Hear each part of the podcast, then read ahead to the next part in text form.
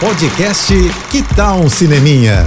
Dicas e curiosidades sobre o que está rolando nas telonas, com Renata Boldrini. E o detetive Hercule Poirot está de volta aos cinemas. É, quem acompanha as adaptações dos livros da Agatha Christie para as telas já deve conhecer bem essa figura, né? Vivida pelo Kenneth Branagh em filmes como Assassinato no Expresso do Oriente e Morte no Nilo. Pois bem, Kenneth Branagh agora lança A Noite das Bruxas e ele novamente dirige e protagoniza. Assim como nas outras adaptações, um assassino misterioso é sempre o que move o detetive, né?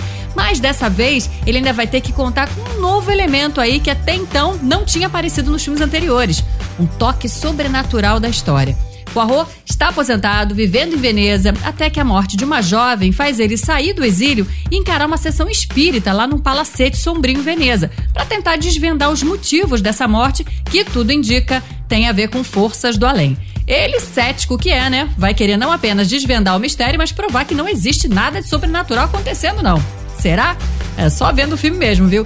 Quem curte essa franquia vai gostar desse terceiro filme, que para diversos críticos lá fora é o melhor dos três, viu?